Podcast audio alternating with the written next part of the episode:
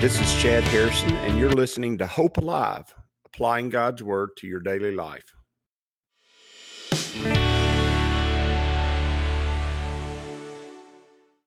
Hi, this is Chad Harrison, and I am the teaching pastor of Lake Community Church and have been serving as a pastor for 25 years. I'm also a practicing attorney. This podcast is designed to help you study God's Word and find God's will for your life. I pray in the name of Jesus right now that God would open up his word to you and allow you to see him and to know him and to know his will, that you might glorify him and that you might walk in faith and power each and every day, especially today. In Jesus' name. Good morning. Welcome to Lake Community Church's morning Bible study. It's good to be with you this morning. Uh, starting a new chapter in the book of Genesis. We're in Genesis chapter 24 and uh, we're studying through Abraham's life. We've been in Abraham's life for a good long while here because Abraham's life takes up not a majority of the book of Genesis, but it ch- takes up a good 40, 45% of the book of Genesis. And he is a picture of the man of faith. He's a picture of, he's a picture of the father in many stories, in many ways. He's a picture of the man of faith who chooses to walk with God, who hears God and listens to God and does what God says because he's obedient because he trusts God. He believes God.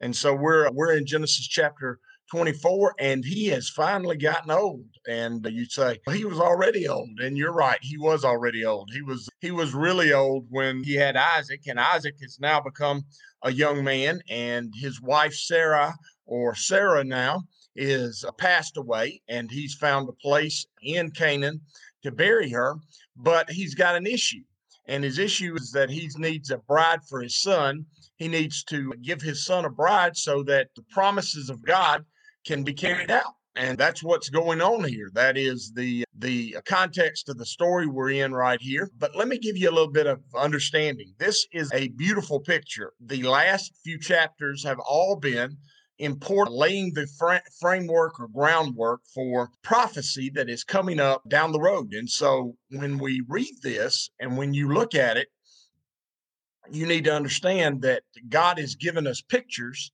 and those pictures are things that are happening in the future. Those pictures are things that foreshadowings of things that are going to go on down the road. And this is a picture of God and his son Jesus and the bride, which is the church. And I'm going to go through it and we'll see how they work together, how they come together.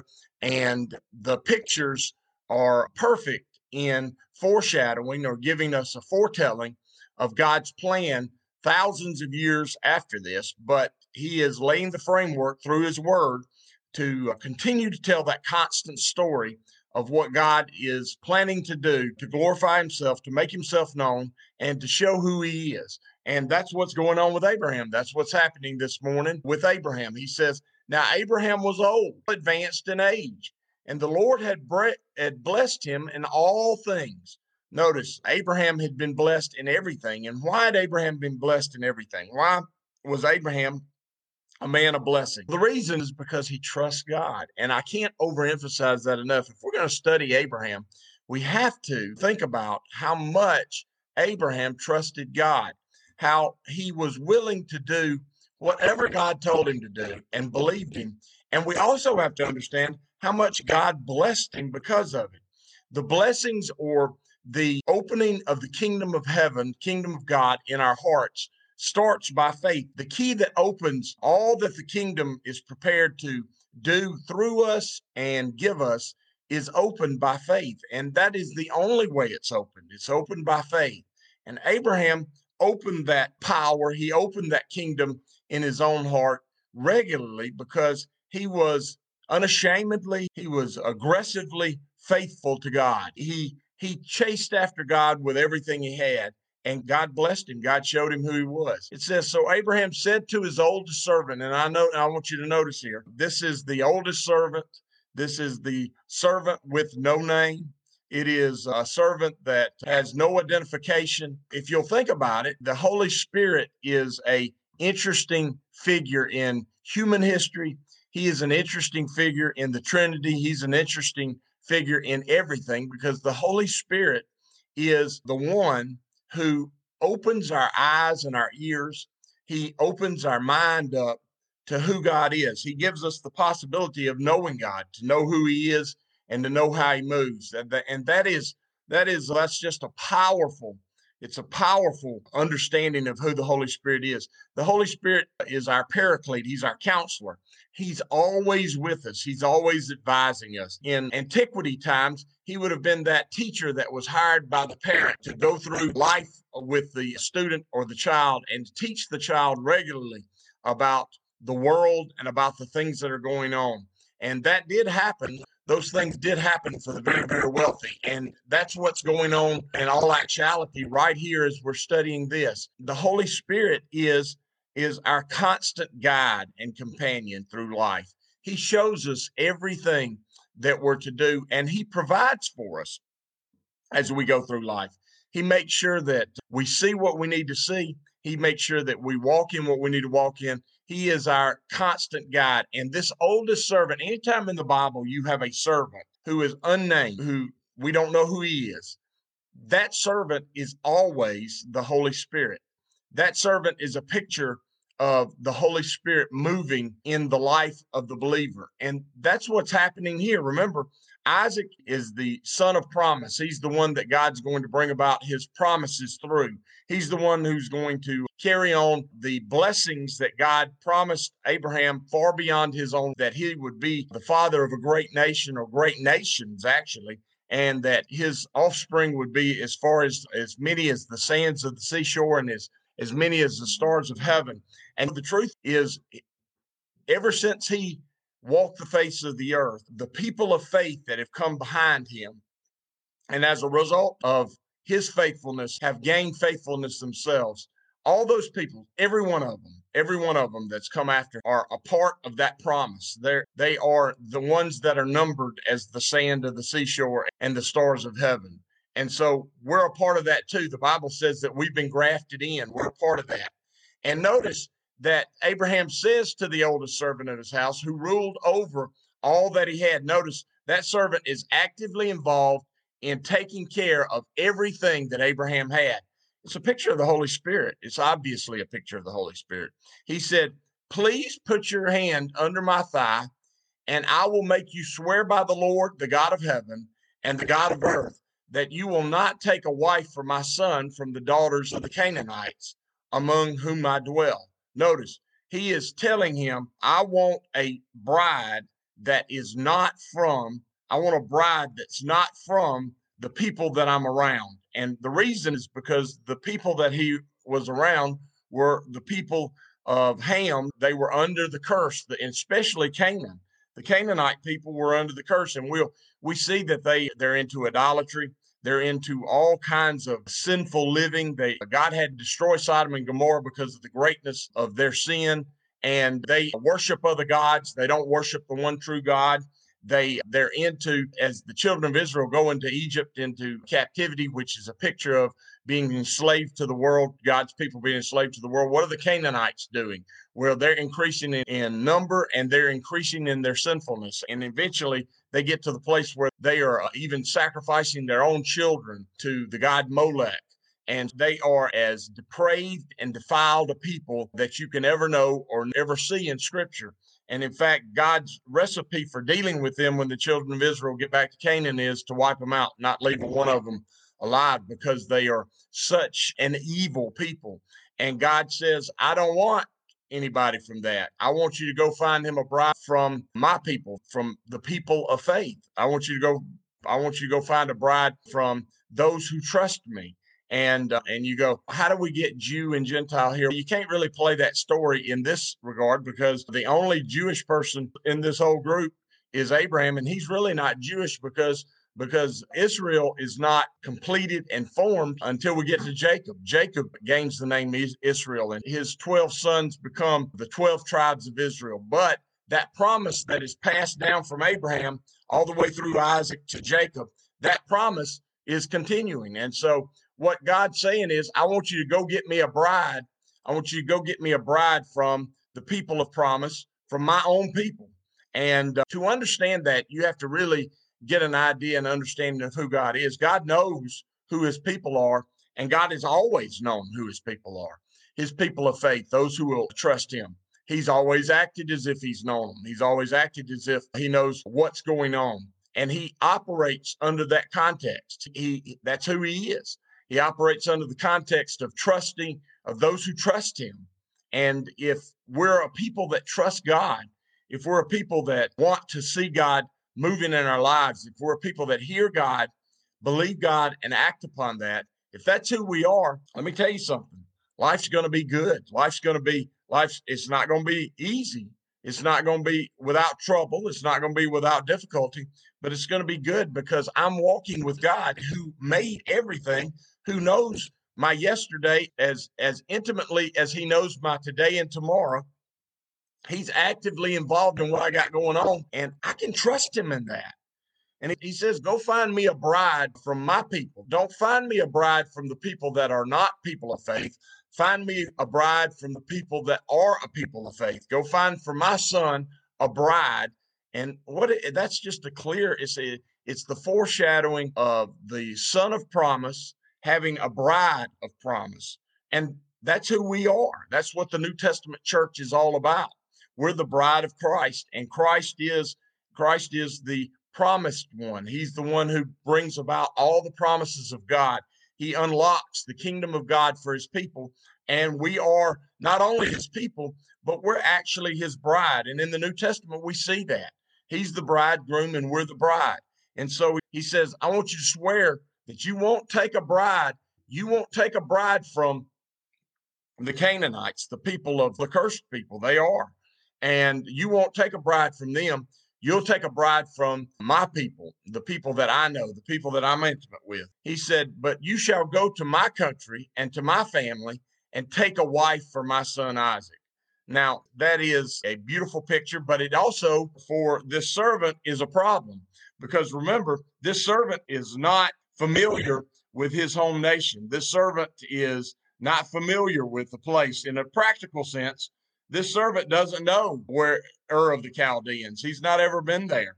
And you can see how that's a worry because Abraham is advanced in years and he's about to go on a long journey. And it's not like he's going to take the interstate and jump in his car and he'll be back tomorrow with the bride. He's going to have to journey a long way, at least a thousand, maybe 2,000 miles using the modes of transportation that they had, which were walking camels or donkeys and he's going to have to use that mode of trans- transportation, pass through many areas of kingdoms and places of people that he doesn't know. And he's going to have to get there and then find a bride that is from the family of Abraham. And he's going to have to find a perfect bride. She's going to have to be one who's not had a husband, not known a man. And she's going to, he's going to have to find one that is willing to come with him back and be the bride of Isaac and have not met him, has, hasn't met Isaac, doesn't know Isaac, doesn't have any idea about Isaac. And there's some pretty pictures here about how God chooses or how the Holy Spirit is at work making those choices of the bride and the character that he's looking for the character of faithfulness, the character of humility, the character that is willing to trust God and willing to, to walk in what God is doing. He, this servant sitting there thinking, man, I've been serving you for a long time and you give me the doozy at the end. You give me the big one, the one that seems like it's impossible. And the servant said to him in verse 5, he says, Perhaps the woman will not be willing to follow me to this land. What he's saying is, How am I going to go find a woman over there that's of great character and great promise, and then find one that is willing to follow me and know Jesus or know Isaac. How am I going to ha- how am I going to get that to happen? What if she's unwilling to do it? God already knows that there's a promise there. God already knows that there is one who is willing. God knows who we are. He says he knew us before he knit us in our mother's womb. And so the issue of whether or not there is somebody out there who's willing to trust God is not a mystery to God Himself. The prophet, there's a prophet in the Old Testament who said, I'm the only one, Lord. I'm the only one who trusts you. And he says, God says, You're crazy, man. I got 500 other prophets that are living in the caves and they're trying to hide from they're trying to hide from Ahab and Jezebel also. Just because you don't see faithfulness around you doesn't mean that there's not faithfulness. And let me tell you something. When a people of faith actually act on a, upon a people of faith, there's a couple of things that always happen Mm-hmm. when a people of faith come together and say, we're going to trust God and we're going to ask for God to do the big things. We're going to ask for God to do the huge things. Let me tell you the first thing God always does God adds to their number people who are people of faith. I want to say that to you again. The first thing that happens when a people of faith come together and say, We're going to trust God for big things, we're going to we're going to chase after God for the big stuff. God always adds to their number people of faith because he's going to in order for him to do big things he's got to have a lot he wants a lot of people to enjoy and to experience that and so he, he begins to send people and let me tell you he sends people from places you don't expect and he sends people from areas that you don't know. Sometimes it's people from the area that you live in that you never expected to show up at at what God's doing. You've known them for all their lives and you just never expected them to be there or maybe they were a part of something else that was going on and they're looking for the movement of God in their lives right now right where, where they're at you're going you're going to have people come in from other places that nobody knows, like Rebecca is, like this bride that the Holy Spirit's going to look for. They're going to be called in by God from other places and places unknown and places uh, unseen. A lot of times when we're trying to find the movement of God and search for God and see God at work in our lives and see big things from God, we look around and say, we just don't have enough to make that happen. For God already knew that he was going to have this great movement himself. He already had that in, in his plans. He already devised that. And so he's out there he's out there calling people in bringing people in and preparing the congregation preparing the body so that he can do the big things so you can see the big things at work in in that group of people that are seeking out faithfulness who are seeking out big things from god that's what god does and you know what he does? He also calls us to forget about the things that are around us, the issues that are going on around us, and chase after the big things that he has ahead of us. And that's difficult. He didn't want to have a bride from the Canaanites. Why? Because Canaanites were never going to trust him. They were never going to walk with him. They were always going to chase after other gods. He wants the people that are hungry for him. He wants the people that are knowledgeable about him that have already had the Holy Spirit revealing to them and that are listening and wanting to hear God say, Go here and do that. Just like Abraham did when he first heard God. He first heard God say, Go to people you don't know and a land that you don't know, and I'll make you a great nation. There are a lot of people out there that are searching for the plan of God in their lives. They are actively searching for the plan of God in their lives. That's what they're doing all the time. And God is is preparing a place for them to come to to see that purpose and that plan at work. And when you have that going on around you, you ought to see when you see people being drawn in and being developed and being prepared that you would have never imagined would even be there. You couldn't even, if you made plans to, okay, we're going to do this and we're going to use this person for this and this person for that. And the people that you have now you didn't even know exist uh, a year or two years ago. That's easily, obviously, the plan of God at work. And He is drawing in people to do something big in His kingdom. He is he's he is drawing upon the resources of his kingdom. That's what goes is going on here. Abraham saying to his servant, I want you to go get a bride from a people of promise, a people of faithfulness, a people that will actually trust trust God, trust me.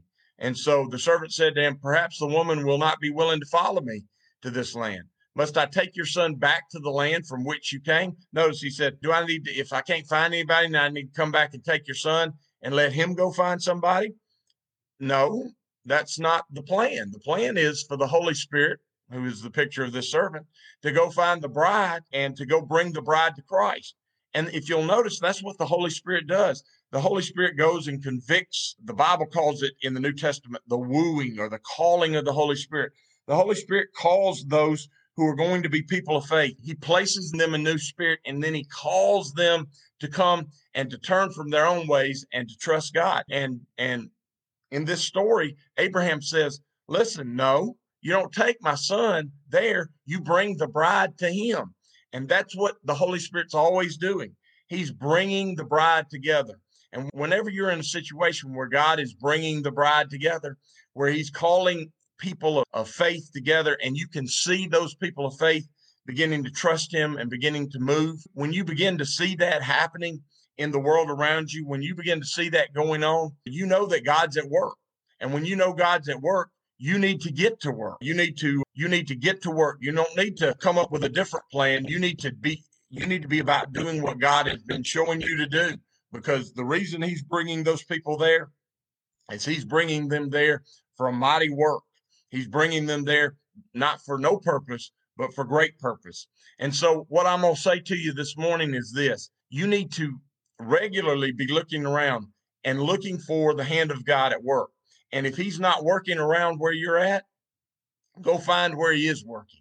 And if he is working around where you're at, you need to invest all into it. You need to throw everything you got into it. It's one of those things where you find the perfect invention and you take all that you got and you buy the patent on that invention. In the Bible, the picture is you find a great treasure, a great pearl buried in a land, and you realize this is a great value to you, and you spend everything you've got to buy that piece of property so you can buy that treasure. When you see God moving around you, that's when you go all in. That's when you invest everything you've got, and God move in big ways, and you get to be a part of the movement of God. You don't get to see it, you get to actually experience it.